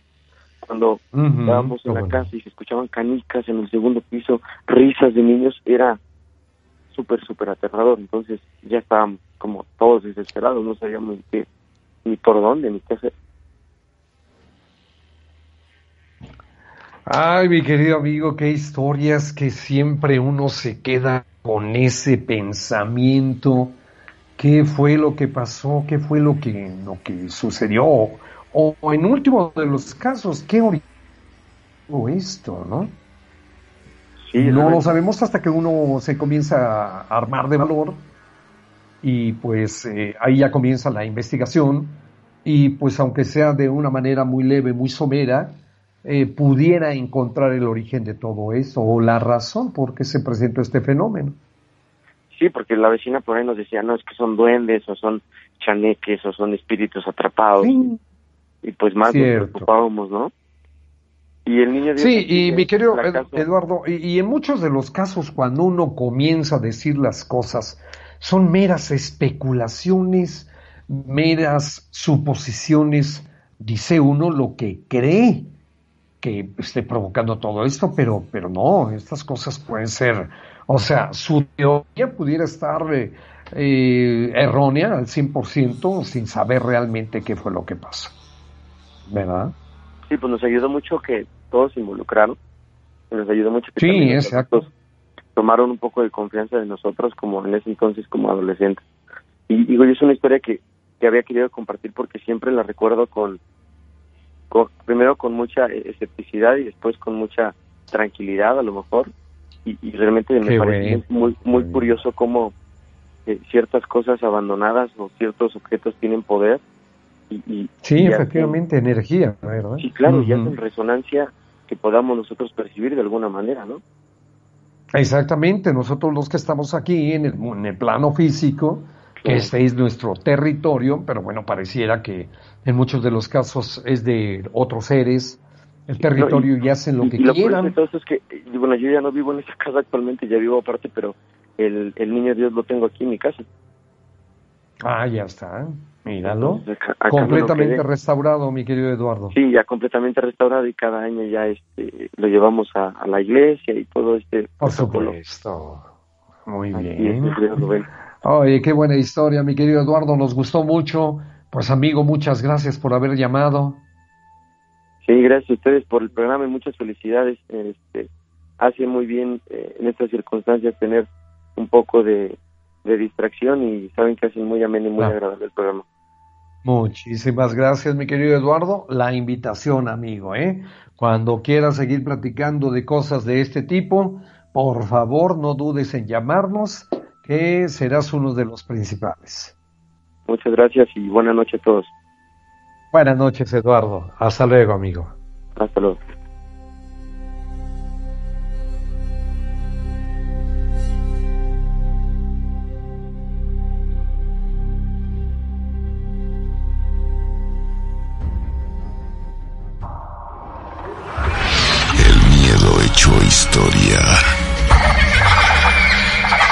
Regresa más pronto de lo que imaginas.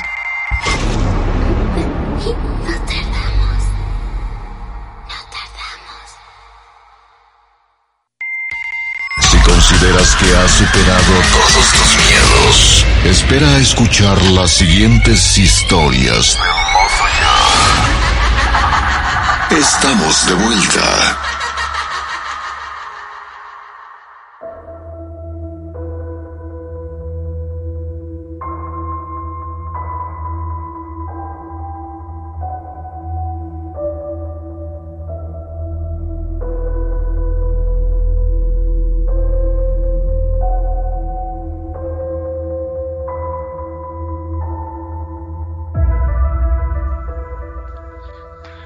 Buenas noches, buenas noches, regresando de la pausa, aquí en su programa Historias del Más Allá, pregunta cómo puedo entrar al grupo, ¿verdad? Saludos desde eh, Tecamac, Estado de México, con mucho gusto, queridos amigos fe historiomariacos, denle cabida al buen amigo que está solicitando su ingreso a cualquier grupo de aquí de Historias del Más Allá. Buenas noches, me, fascina su programa. Saludos desde, desde Nezahualcóyotl, Estado de México. Saludos, saludos y muy buenas noches. Bueno, pues vamos a continuar. Tenemos más todavía por acá que vamos a ofrecer el tiempo para nuestro querido amigo. Antes un saludo, los escuchamos desde Argentina. La familia Romero, Oscar Romero, saludos Oscar, muy buenas noches. Y desde mm, Colombia, Bogotá, Colombia, llega la historia de José Antonio Leal. Está con nosotros, hermano colombiano. Buenas noches. Hola, don Rubén. ¿Cómo me Hola, amigo. Buenas noches. Buenas noches. Eh, muy agradecido de que hayan atendido mi llamada.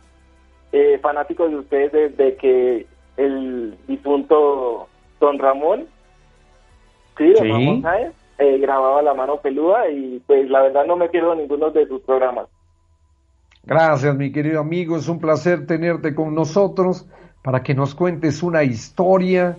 ¿Qué fue lo que pasó, amigo José pues, Antonio Leal? Sí, señores, son dos historias. Sí. Eh, una cortita y la otra sí es una historia completa, ¿sí?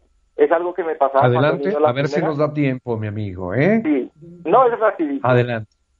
Eh, cuando era niño, siempre eh, veía en los espejos de mi casa y en el agua un señor que se reflejaba. Y cuando dormía, fíjese que eh, ese mismo señor se me transformaba y decía que era el demonio. Y cogía mi, mi, forma, ¿sí? Sí. O sea, mi, mi, mi figura, todo, y me daba mucho miedo. Y otra cosa, pues ahí sí voy con la historia que, y bueno, en mi casa se caían cosas, digamos, en la cocina, estando en mi pieza ya durmiendo, eh, en, la cocina se caían los platos, se caían las ollas, se escuchaba gente caminando, y cuando salíamos eh, a ver qué era lo que pasaba, imagínense que no había nada, ni ollas en el piso, no había nada, ni regado, no nada. Sí, claro. Eh, pues según un señor que fue a la casa, él dijo que eran unos duendes. Sí. Pues más no sé si, si fuese cierto eso. Pero algo que sí pasó hace aproximadamente 12 años, eh, mi familia tenía un bus grande. ¿Sí sabe qué es un bus? ¿Un camión? Una, eh, eh, pero de transporte público. Sí, sí, una, sí, pasajeros. Ajá. Sí, señor. Y, pues mi papá siempre ha creído mucho en lo que es la brujería y todas esas cosas. Claro. Y un día nos llevó con un señor que practicaba la brujería, eh, junto con toda la familia, a un río a hacer una limpieza a, tanto a él como a Luz para abrir los caminos para la prosperidad. Claro. Sí, por supuesto. Y resulta que en ese viaje, cuando, bueno, cuando ya veníamos de regreso, hicieron la limpieza, todo eso, cuando veníamos de regreso, al Señor pues lo posee un espíritu. Mm. ¿Sí? Estando todos ahí dentro, ya para la casa. Y pues en eso mi hermano que estaba más pequeño, en eso tendría entre cuatro o cinco años, él sintió que alguien lo quemó con un cigarrillo. Y pues nadie estaba fumando en ese momento. Y en, en ese instante es que el Señor lo posee un espíritu, que supuestamente era un espíritu africano, algo así, decía. Y él decía que venía por él. Entonces, él de ahí lo llevaron hacia un altar que tenían el mismo, pues, el, el mismo señor entre el espíritu y él luchando para podernos llevar, para que le quitaran eso, porque era un espíritu maligno. Y pues llegamos a un sitio donde nos llevó, tenían un altar, claro, todos muy asustados, con los pelos de punta, porque es unas cosas que solo mi papá podría saber. Es decir, que no era un charlatán, ¿sí? Y imagínese que con otro señor pues empezaron a, a, expulsar ese espíritu. Y ese espíritu empezó a, a, vomitar sangre con pelo. sí, y claro, todos asustados, yo no encontraba ni dónde meterme porque pues uno pequeño pues se asusta por todo. Y pues al final el espíritu lo que dijo era que quería ir por mi hermano el pequeño, pero pues lograron, lograron expulsarlo y fíjese que ya después de esa experiencia tan maluca o fea, como, como se llamen allá, eh, pues todos cogimos mucho miedo a todo lo que era el tema de la brujería y todas esas cosas. Pero sin embargo, pues a mí sí me, me, me, gusta mucho lo que es el tema. Y soy muy fanático de su programa. Y luego no molestaron más a mi hermano ni nada, pero yo sí seguí escuchando cosas dentro de la casa. Claro, claro. Como, como si algo se hubiese venido. Es que es más algo que me dijo el espíritu que estaba ese día allí. Eh, fue que yo tenía luces. Yo me puse a, investigar por internet qué era eso de las luces y todo eso. Y, pues eh, dice que, que son personas que tienen como un don y yo creo que, por eso es, sí, por eso es que yo donde llego, digamos, escucho cosas y, y siento, siento cuando hay una presencia. Sí, percibes presencias, amigo. A la vez me da miedo, pero ya he aprendido a vivir con eso. Y como le digo, de, pequeño siempre le he tenido miedo a los espejos porque siempre se me reflejaba un señor que decía que era el demonio y se me apareció esta en el agua. Ya no me gustaba ni bañarme. Es ve nomás, dices, no, o sea, quedé tan tocado, tan tocado, que ya no quería bañarme, que hubiera algo de por medio entre el agua y un servidor, por lo que habías visto. porque me daba miedo que, digamos, el Señor me, no sé, que me, me arrastrara hacia el agua o, algo, ¿sí me entiendes? Sí, sí, claro. El miedo, vaya, pues, el miedo se apoderaba de ti, amigo. Sí, exactamente. Y lo peor era que mis padres no me creían. Decían que era que yo estaba loco. Hasta que pasó lo que pasó con el señor que le estaba haciendo la limpieza en el río, el brujo.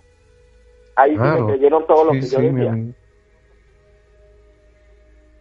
Sí, señor, eso le estoy... Oye, tú estuviste, perdón, este amigo, eh, tú estuviste presente en esa ceremonia que se le hizo y que se le metió el espíritu a esta persona?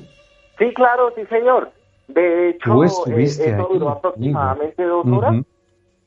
y claro, el señor utilizó unas velas o veladoras, como le quieran llamar. Eh, Utilizó unas plantas, hizo todo lo que era la limpieza. Y pues luego de eso, cuando ya salimos del río que veníamos de regreso a la casa, fue que pasó todo lo que pasó. sí, claro. Y claro, pues fue algo un poco traumático en el momento. Pues como no, mi querido amigo, no cualquiera aguanta este tipo de situaciones, ¿eh? Se necesita tener una fortaleza emocional y física, pero muy, muy, muy dada para poder soportar ese tipo de cosas, porque hay gente que se enferma, se enferma y cae, cae, cae, hasta que definitivamente pierde la vida. Sí, señor. Es que imagínese que yo escuché hasta que el señor luego de eso, como a los meses, había muerto. Pero no no más no pregunté si más nunca pregunté si fue cierto o no pero lo que pasó ese día sí fue muy cierto. Y hablaba hasta en otros idiomas. Sí. Sí es, es muy fuerte ser testigo en este tipo de situaciones amigo porque no está acostumbrado a uno como pudiera ser la primera vez que estás presente en este tipo de, de, de o que ya tengas un poquito más de de experiencia, pero las primeras sí, pues yo digo que se termina, ¿verdad? Sí, claro, exactamente. Así y, es. ¿Y ah, qué le iba a contar? Eh, también le iba a decir eh, sobre un caso que escuché hace tiempo de un señor eh, de, de, su tierra que le había dicho que había hecho un viaje astral hasta acá, hasta Colombia. ese pueblo se llama Ipaquirá. No sé si usted recuerda que es lo que que él había viajado astralmente y había, le habían preguntado si trabajaba en las minas de sal. Exactamente, mi amigo. ¿Sí Creo que fue la semana pasada, ¿no? Sí, señor. Sí. Entonces, pues no sé si el señor pues estuvo mintiendo no, pero de hecho acá sí existe. existe, de hecho se llama Zipaquirá y qué y existe hasta una iglesia hecha completamente de sal. Efectivamente, es una iglesia subterránea. Sí, señor. Eh, ¿Verdad? Vimos pues, la foto y es quiero validar un poco la historia que contó el señor porque este existe. Ok, perfecto, mi amigo. ¿Y esta está en Bogotá, Colombia o dónde está, amigo? No, está cercana. Está ah, cercana, es un pueblo cercano, pero fuera de Bogotá. Está fuera de Bogotá, sí está. ¿A qué distancia de Bogotá o a qué tiempo en coche? Pues más o menos unas 3, 4 horas. Ah, no, no, está un poquito retirado, claro que sí. No, pues acá está retirado. cerca, porque todos los pueblos, digamos, Bogotá es muy grande y usted solo para salir de la ciudad se tarda entre una o dos horas. Una o dos horas. Imagínate todo el tiempo que se que se pierde, ¿no? Para ir, pero yo creo que vale la pena, ¿no? es, eh, ir a visitar esta iglesia completamente hecha de sal. Pueblos muy lindos. Sí. Sí, Qué bueno, mi querido amigo. Muy bien, pues ya escuchamos tu historia. Y pues mi querido amigo, te, ya no nos va a dar tiempo para que escuchemos tu otra historia. Te propongo algo, un trato, amigo, que podamos hacer contacto contigo la próxima semana? Sí, señor, si me pudiesen avisar con anticipación para yo estar pendiente y estar a la espera de la llamada. Con mucho gusto, Carlitos Gutiérrez se va a poner de acuerdo contigo, te va a decir para cuándo eh, te va a llamar, para que tú pues vaya, que hagas tus cosas y tú nos puedes decir, me pueden llamar después de tal día o tal día a las 11 de la noche. Eh, tengo entendido que es la misma hora de aquí de la Ciudad de México, ¿verdad? Eh, sí, señor. De hecho, a esta hora acá son las 11 y 44 de la noche. Exactamente. Sí, es la misma hora, mi querido amigo. Qué bueno, qué bueno. Nos dio mucho gusto, mi querido José Antonio Leal, de Bogotá, Colombia, que haya estado con nosotros y habernos contado esta historia que acabamos de escuchar. Listo, hasta luego. Cuídate mucho, amigo. Buenas noches. Chao. Hasta luego.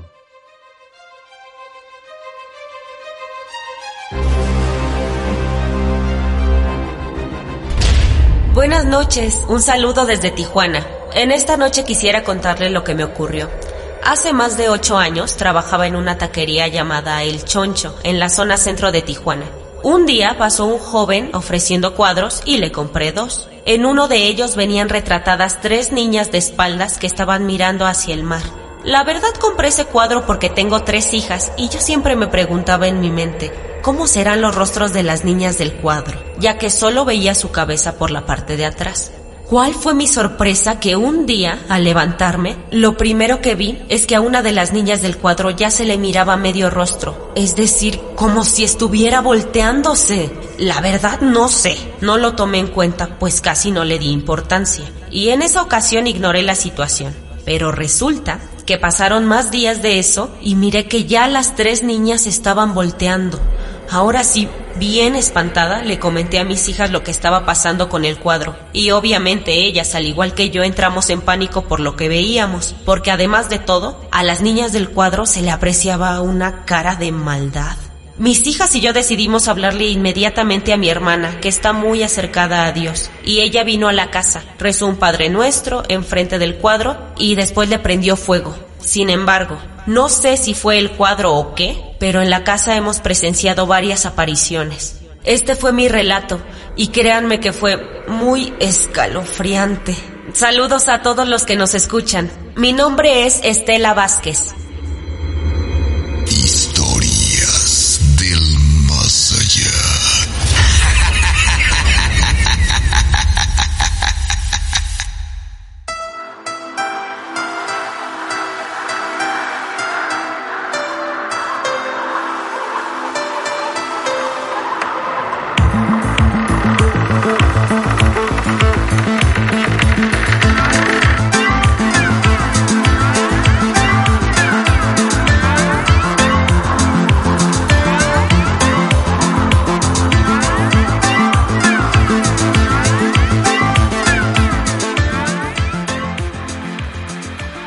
Saludos y muy buenas noches. Saludo como siempre, queridos amigos, su programa Historias del Más Allá. Eh, hablo desde el Estado de México, veo su programa por el canal 34. Me fascinan los relatos e historias que narran. Un saludo, muchas gracias. Buenas noches, Carmelita Rubén. Me gustaría saber cuándo comienzan a transmitir en estado viendo, dice, he estado viendo las repeticiones de la tele, pero no los he podido encontrar en Facebook. Les mando muchos saludos y felicitaciones por dos años de transmisión. Con mucho gusto, mi amigo, en Facebook nos puedes encontrar como Historias del Más Allá, ¿verdad? Muy sencillo, te metes a Facebook y en el buscador, ahí le pones Historias del Más Allá y pues sin duda ahí podrás hacer contacto con nosotros. Saludo con mucho gusto, gracias. Hola, don Rubén, saludos desde Bogotá, Colombia. Mi nombre es José Antonio Leal. Ah, mira, nada más, mi amigo que ya tuvimos por acá. Saludos y muy buenas noches. Saludos y Rubén y Carmelita desde Metepec. Mi nombre es Karen, me gusta su programa. Eh, quisiera mandar saluditos para Chucho, para Cristian y Alejandra que no se pierde el programa. Un saludo muy afectuoso, gracias por acompañarnos y a los minutos finales que nos queda, tengo por aquí una historia que sin duda nos va a dar tiempo. Dice, yo era un niño como de unos ocho años cuando todo esto me sucedió. Mis papás habían organizado un viaje a un parque de diversiones muy grande que todavía existe en la Ciudad de México. Como cualquier niño, estaba muy emocionado, así que toda esa noche me costó trabajo dormir. A la mañana siguiente fui el primero en despertar y en bajar corriendo las escaleras de la casa, pero me detuve en seco. ¿Por qué? Recuerdo, dice, recuerdo que un frío me entró por la planta de los pies. Me quedé parado sin poder hacer nada. Mientras todos en la casa seguían dormidos, una mujer vestida de blanco estaba parada al fondo del pasillo. Al principio no entendí muy bien lo que estaba pasando. Ella me miró y yo me paralicé. Esa mujer tenía una mirada tristísima. Su rostro se veía grisáceo, pálido, y sus manos se veían sucias como de tierra. Estiró un brazo hacia mí y comenzó a caminar como tratando de tocarme. Eh, en ese momento corrí escaleras arriba. Eh, yo tenía que avisarle a mis papás eh, que una señora quería atraparme. Corrí y en cuanto le di la espalda, me dio pavor saber que pudiera tocarme.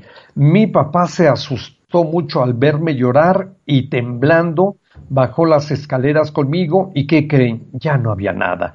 Todo estaba vacío. Pasaron unos años, mis padres se divorciaron, me quedé a vivir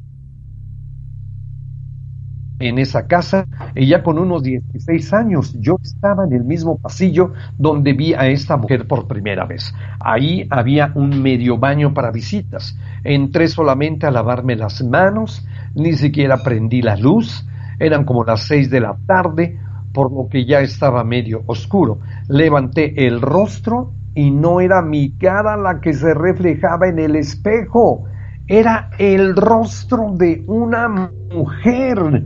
Tenía el pelo, el cabello negro y se veía muy demacrada. Había su rostro. El agua fría caía en mis manos y ella me sonrió. Me asusté más que nunca. Salí corriendo del baño, regresé y prendí la luz. Mi rostro seguía ahí, con todo esto que estaba normal, pero algo, había algo extraño eh, pasaba en esa casa. Yo, pues la verdad, sinceramente, eh, no pude directamente no pude darme cuenta de lo que pasaba y desde la ventana de unos cuartos la misma mujer me había observado, eh, sentía que me había observado en varias ocasiones. Juntos vimos cómo en un lado del jardín caminaba directamente hacia un pozo que había en la casa y se dejó caer a su interior. Cuando mi papá nos alcanzó, él ya no vio nada. Ahora aquella casa ya se vendió y nunca supimos qué fue eso lo que había ahí, ni por qué se aparecía esa mujer, pero es algo que aún ahora, varios años después, aún lo tengo en mi mente. Les deseo tenebrosas noches.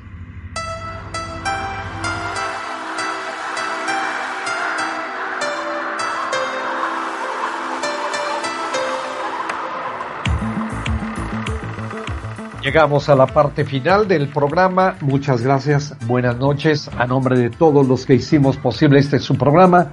Saludos, buenas noches y que tengan bonito fin de semana. Vayas acostumbrando a dormir con las luces encendidas. Buenas noches.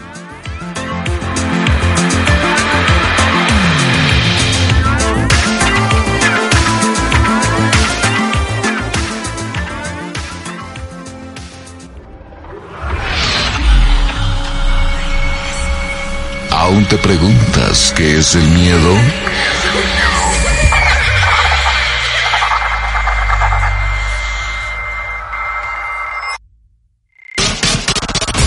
Miedo es lo que esta noche no te dejará cerrar los ojos, pues cuando intentes dormir, escucharás voces del más allá susurrando en tu oído. Para otra dosis de terror, regresa el próximo lunes en punto de las 10 de la noche. Historias del más allá.